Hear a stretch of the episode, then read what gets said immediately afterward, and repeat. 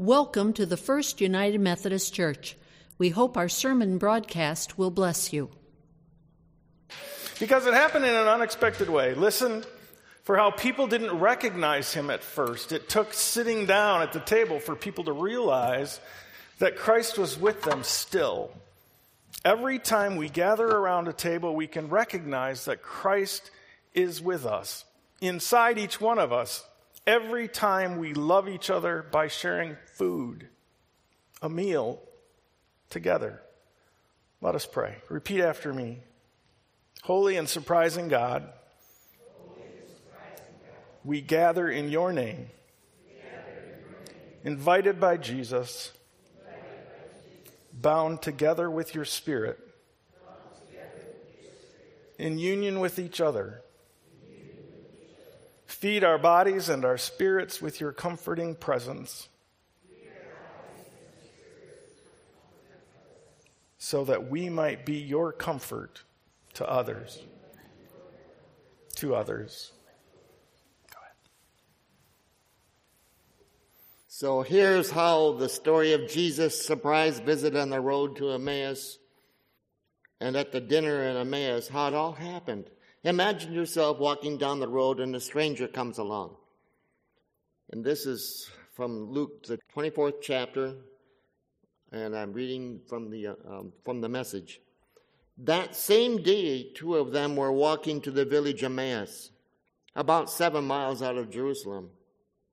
They were deep in conversation, going over all these things that had happened in the middle of their talk and questions. Jesus came up and walked along with them, but they were not able to recognize who he was. He asked, What's this you're discussing so intently as you walk along? They just stood there, long faced, like they had lost their best friend. Then one of them, his name was Cleopas, said, Are you the only one in Jerusalem who hasn't heard what's happened during the last few days? He said, Well, what's happened? They said the things that happened to Jesus the Nazarene. He was a man of God, a prophet, dynamic in work and word, blessed by both God and all the people. Then our high priests and leaders betrayed him, got him sentenced to death, and crucified him. And we had our hopes up that he was the one, the one about to deliver Israel. And it is now the third day since it happened, but now some of our women have completely confused us. Early this morning, they were at the tomb and couldn't find his body.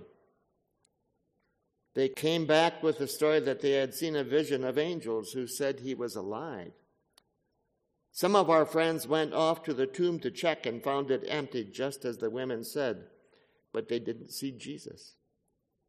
Then he said to them, so thick headed, so slow hearted? Why can't you simply believe all that the prophets said?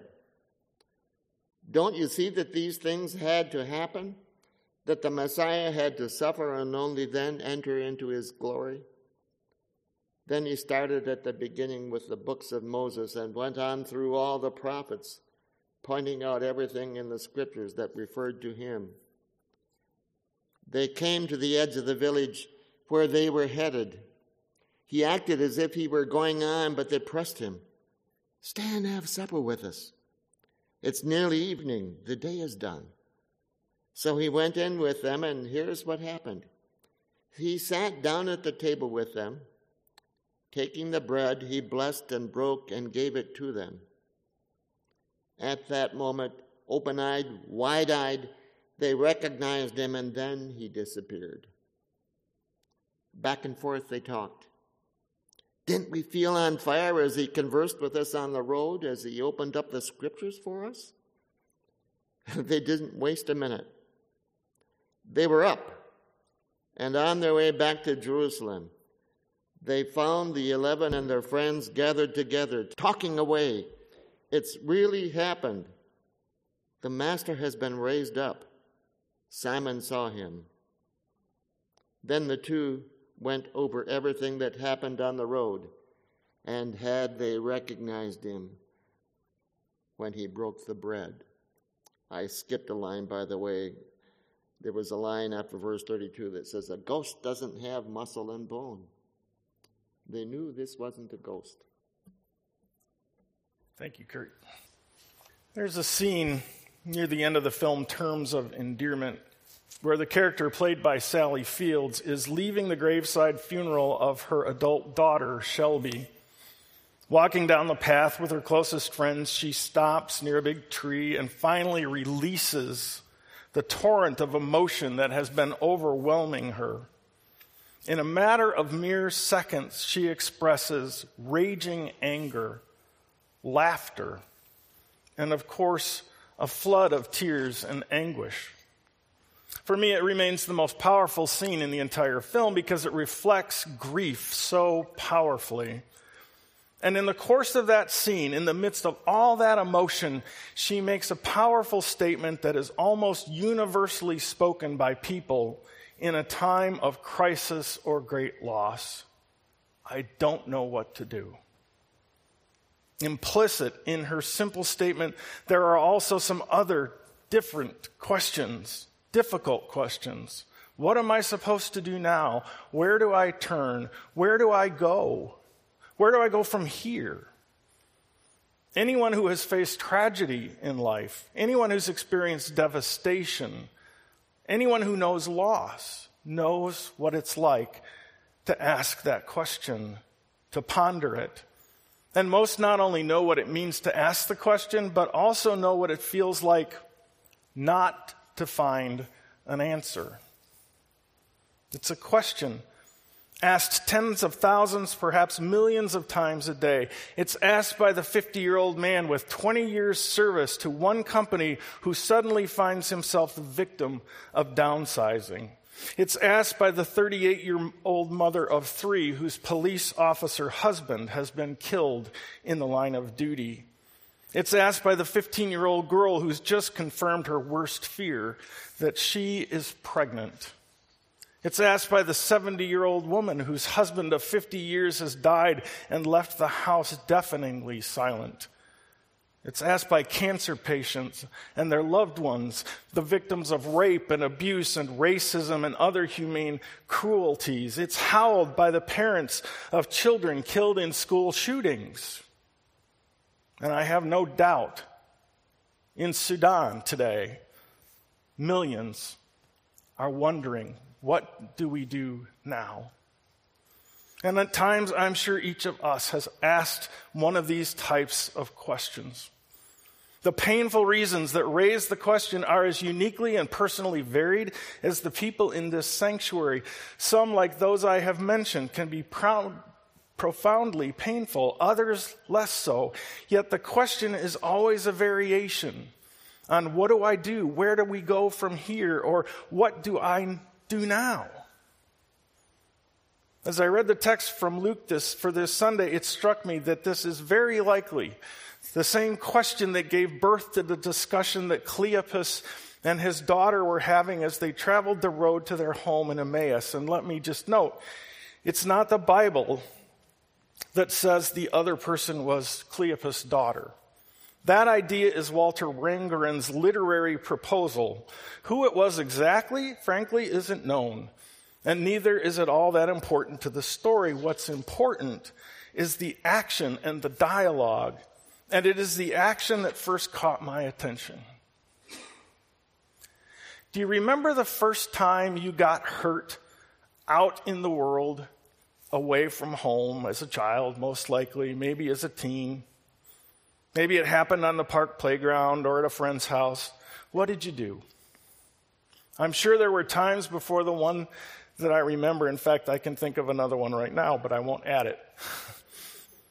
but the one sticks, that sticks out with me happened when I was in kindergarten or first grade. I had fallen from the very top of the monkey bars, had the wind knocked out of me, as they say, had cried, and was, well, not feeling so good. Where did I want to go? Home. Home. And the teachers, in their wisdom, let me do exactly that. I only lived a block away from the school, but I can remember that long walk, feeling all alone and hurt and confused. But once I was home, back in the waiting arms of my mother, who I'm sure the school had called to let me know I was coming home, things got better. Well, that's exactly what Cleopas and his daughter were doing. It was Sunday morning, which is like Monday morning to you and me. The Sabbath was over. Things in Jerusalem would be going back to normal business. Of course, it wasn't normal business at all for the disciples of Jesus. They were still in the grips of grief and despair and fear and asking the same questions we ask when things go sideways. Where do we go from here? Now what? They had thought Jesus was the one. But now the Sabbath was over and he was dead and buried. And the Roman and Jewish authorities were watching for followers of his to harass. Cleopas and his daughter headed for a safe place. And where they went was the same place any hurt child goes. They were going home, a place where hope can be restored. And as they walked together, they talked, which is the second thing we can do when trouble comes and we wonder what we do and where we go next. They talked about the disappointment, the lost dreams, the shattered hopes, the fear of the future. But it's in the midst of this conversation that Jesus comes to them and walks with them. Perhaps it was their pain that blinded them to his presence. Perhaps, as one commentator suggested, it was the tears in their swollen eyes. Whatever the reason, though, like Mary at the tomb, they failed to recognize him initially. What are you talking about? He asks Cleopas. Cleopas is stunned, incredulous. What are we talking about? What do you think we're talking about? Are you just visiting from another land or something? Are you the only one who doesn't know about the things that have happened to Jerusalem in the past few days? What things? Jesus asks. So they tell Jesus the whole story.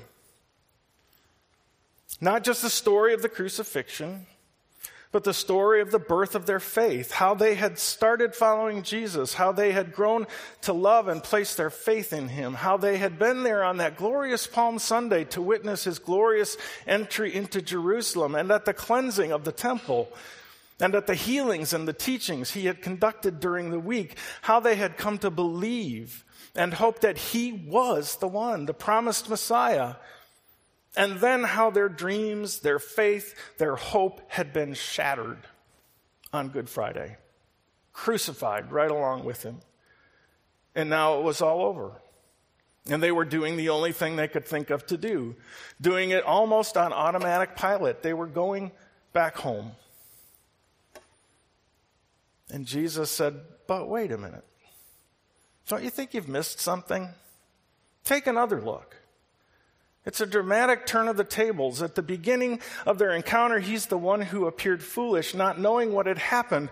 But then suddenly they were the ones who appeared foolish, ignorant. Don't you know, he said, that this is exactly what the scriptures say had to happen? And then, beginning with Moses and then the prophets, he walked them through the passages that tell of the Messiah and how he had to suffer before entering into his glory. And he revealed to them how their hopes and dreams had been uninformed and misguided. And perhaps that's one of the lessons of this scripture. Sometimes when we are disappointed in life, it's because our dreams and our hopes have been uninformed and misguided. Sometimes we place our faith in the wrong things. Cleopas and the disciples, despite Jesus' constant efforts to show and teach them otherwise, had placed their hopes in the idea that Jesus entered Jerusalem to take over, to throw out the corrupt religious leaders and the occupying forces of Rome and usher in a kingdom. They were hoping he was the one who would ascend the throne of David and usher in a glorious new age of peace and prosperity. But their hopes were uninformed. And we too, at times in our lives, put our hope in the wrong things, the wrong dreams, the wrong people. Sometimes our hope is uninformed, sometimes it's unrealistic, sometimes it's woefully misplaced, and that can be cause for a great deal of pain and grief. Gloria and her husband Glenn lived in one of the posh sections of the Los Angeles suburbs. The wealth Glenn had inherited from his family enabled him and Gloria to live in luxury, which both of them enjoyed as much as anything in their lives. Glenn died of a stroke in his early 50s. And after Gloria had mourned for a decent length of time, she was determined to make their house one of the best in the cities of the city's upscale homes her late husband's wealth continued to fuel her dreams, and she used much of it to complete her dream home. It's my life, she would declare to visitors who came to see her and her house. It's everything I ever dreamed of, she repeated over and over to a succession of friends and an increasing number of people who just stopped by because they were curious about her place. And then, not too far from her mansion, lived Stan and Betty an older couple whom Gloria and her late husband had known years ago. They lived in a modest three bedroom home, which was comfortable but not pretentious. Since they were both now retired, they spent some of their time making minor repairs and touching up the paint job from time to time. But their house was not all they lived for. It was a dwelling, and it kept them safe from the elements. That was how they viewed their house.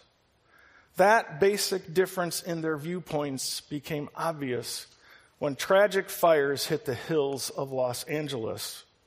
The fires started in several locations, some probably from natural causes, others perhaps intentionally set. In any case, the great fires wreaked havoc on a large number of people in the hills of suburban Los Angeles.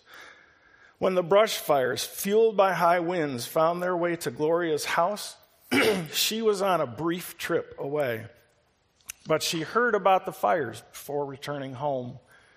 The news put the fires in her neighborhood. She said, If I hear the fires have destroyed my house, that will be the end of me. There's nothing left. Nothing. She cried uncontrollably for a few moments and then repeated, I have nothing to live for if my house is gone. Nothing at all. Meanwhile, Stan and Betty were told by the authorities that they had to evacuate immediately because the fires would soon engulf their neighborhood. After they had moved to a safe area, they watched the fires slowly eat away their house after the ones before it. They were silent as the flames licked their house and in a short time reduced their home and possessions to ashes. They held hands, said nothing for a moment and then finally, Stan said, It was only a house. It wasn't going to last forever, was it, honey? Betty said softly, It served us well while it lasted. And she paused and then added, We've got some things that are far more lasting than a house anyway. We've got each other. She paused again for a moment and then finished. And we've got our faith in God. Fires can't take those things away, can they? Stan replied. There were a few tears in their eyes. Stan squeezed her hand ever so lightly. Did you hear the difference? It's stark. Gloria's dreams and hopes were all tied up in a house. Stan and Betty may have dreamed of growing old together and playing with their grandchildren in their house, but their ultimate hope wasn't tied to that structure. Their ultimate hope was tied to God. In 1 Peter, we read, For you know that it was not with perishable things such as silver or gold that you were redeemed from the empty way of life handed down to you from your forefathers, but with the precious blood of Christ, a lamb without blemish or defect. He was chosen before the creation of the world, but was revealed in these last times for your sake. Through him you believe in God who, was, who raised him from the dead and glorified him, and so your faith and hope are in God. Not in your house, not in your expectations for the fulfillment of a particular dream, not in the things that are perishable, but in God and God alone. This is not to say that we shouldn't have dreams or plans or hopes for the future of our lives, but it's simply to say those things should never be our ultimate hope. Because if they are our ultimate hope, where do we go when they're dashed or stolen or destroyed? Gloria didn't have a clue about where she would go if her house was gone. Stan and Betty not only had a clue, they also knew that their real life was not in the things of the world. Where do we go when life has other plans than we did? Where do we go when we're disappointed and hurt and confused? We go home, but not back to a physical home made with hands. We go home to God. We go back to our ultimate source of life and love and hope and security. We talk and pray, sharing our pain and anguish with one another. We listen for the still small voice in the midst of the storm. We trust in Jesus to be with us and show us the way. Just as he did on that road to Emmaus with Cleopas and his daughter. In the midst of it all, Jesus will always be present with us resurrecting our hope, resurrecting our faith, resurrecting our lives, resurrecting the love of Jesus Christ that is always within us because he is risen. And because he is risen, our hope is alive, our hearts alive, our spirits alive. And we have a living shepherd, a living Messiah who dwells within our hearts. And that love is in us so that we might share it with the world. Where do we go when disaster confronts? We come home. We come home to the one who loves us more than any other in the entire universe. We come home to the God we meet in Jesus Christ, our risen Lord. Thanks be to God.